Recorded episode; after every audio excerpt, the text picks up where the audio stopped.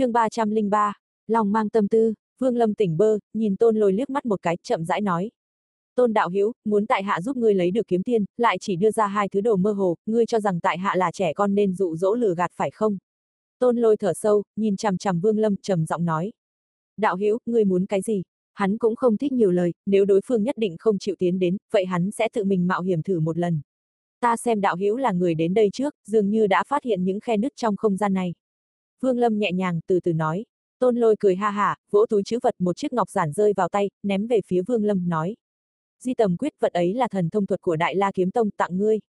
Vương Lâm tiếp nhận ngọc giản, thần thức đảo qua liền nói. Đạo hữu quả nhiên thẳng thắn, tại hạ cũng không lằng nhằng nữa. Ngươi hãy đưa cho ta hồ lô màu xanh trong túi chữ vật của tam sư huynh ngươi, ta sẽ mạo hiểm cùng ngươi đi tìm. Không được, tôn lôi không có gì do dự lại nói. Đó là tẩy linh hồ chính là vật tôn mỗ nhất định cần khi vào đại la kiếm, đạo hữu không nên ép ta. Vương Lâm nhớn mày, tôn lôi cắn răng tức giận nói. Đạo hữu, hồ lô này là không thể đưa cho ngươi, tuy nhiên nếu ngươi giúp ta lấy được bảo kiếm ta có thể cho ngươi một tẩy linh chi mộc công hiệu của nó không bằng tẩy linh hồ, nhưng nó vẫn là bảo vật hiếm có, có công hiệu hấp thu được tiên giới chi khí. Nói xong, hắn có chút tiếc nuối, lấy trong túi chữ vật ra một mảnh gỗ nhỏ, sơ nhoáng lên cho Vương Lâm nhìn qua rồi thu lại.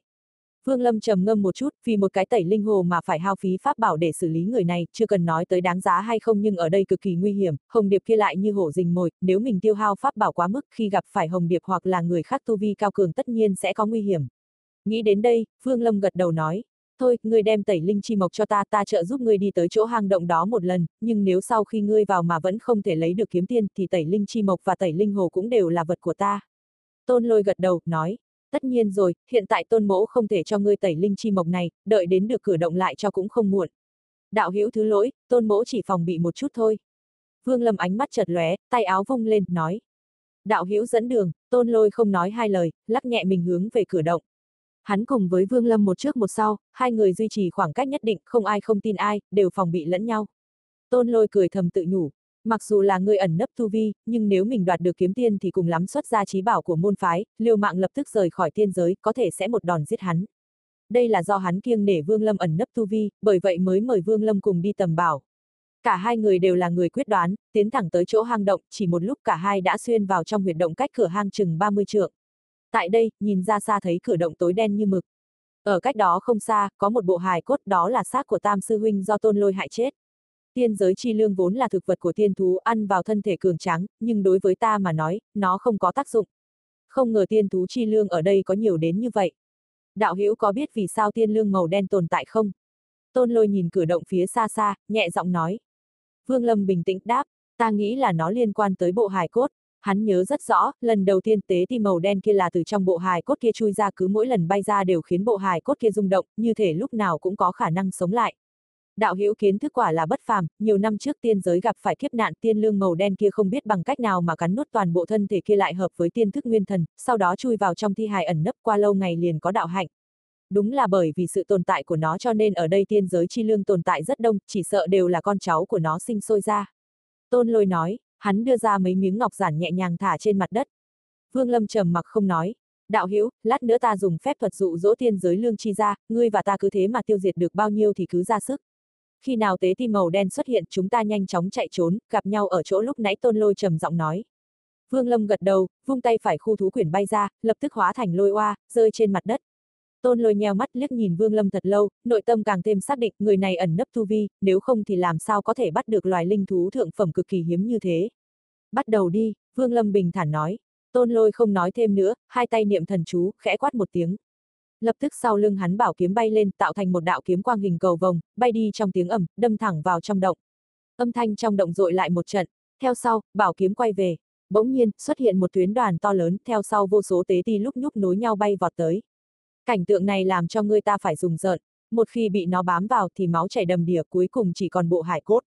Tôn lôi hét lớn một tiếng, trước mặt hắn, ngọc giản lập tức mở tung, một tia khói bảy màu từ phía trên tràn ra, hướng tới đàn tế ti ngay lập tức một mảnh tế ti rơi trên mặt đất, không ngừng co rúm, vặn vẹo.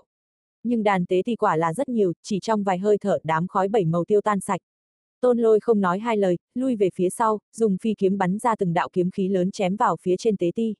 Cứ mỗi đạo kiếm khí bắn ra là từng tảng lớn tế ti bị tiêu diệt. Cho dù trong động hiện ra một con đường, nhưng đã bị đám tế ti bao vây không còn lối thoát.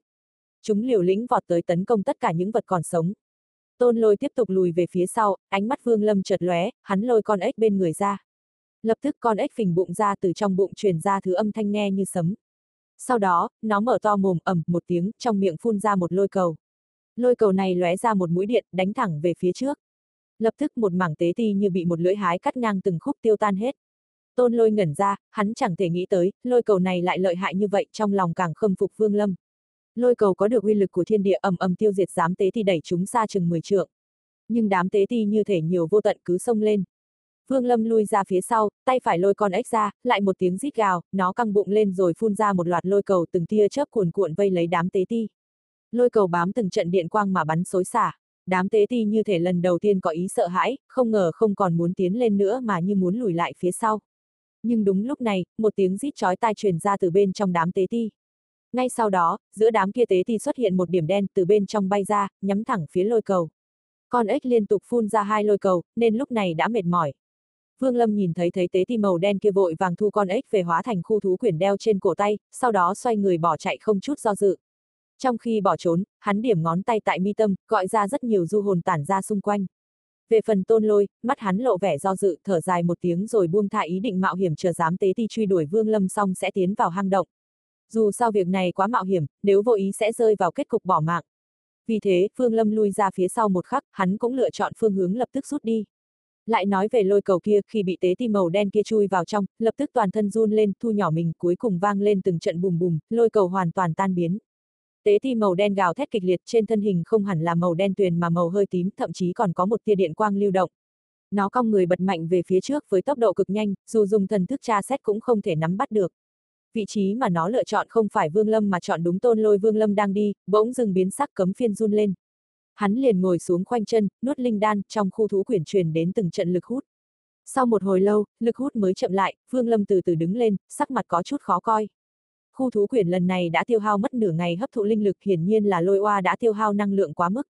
vòng này dùng tốt tiêu hao cũng rất lớn. Vương Lâm thầm cân nhắc bay về phía trước. Dọc theo đường đi, một đám du hồn theo bốn phía bên trong vách tường xuyên thấu trở lại mi tâm của hắn.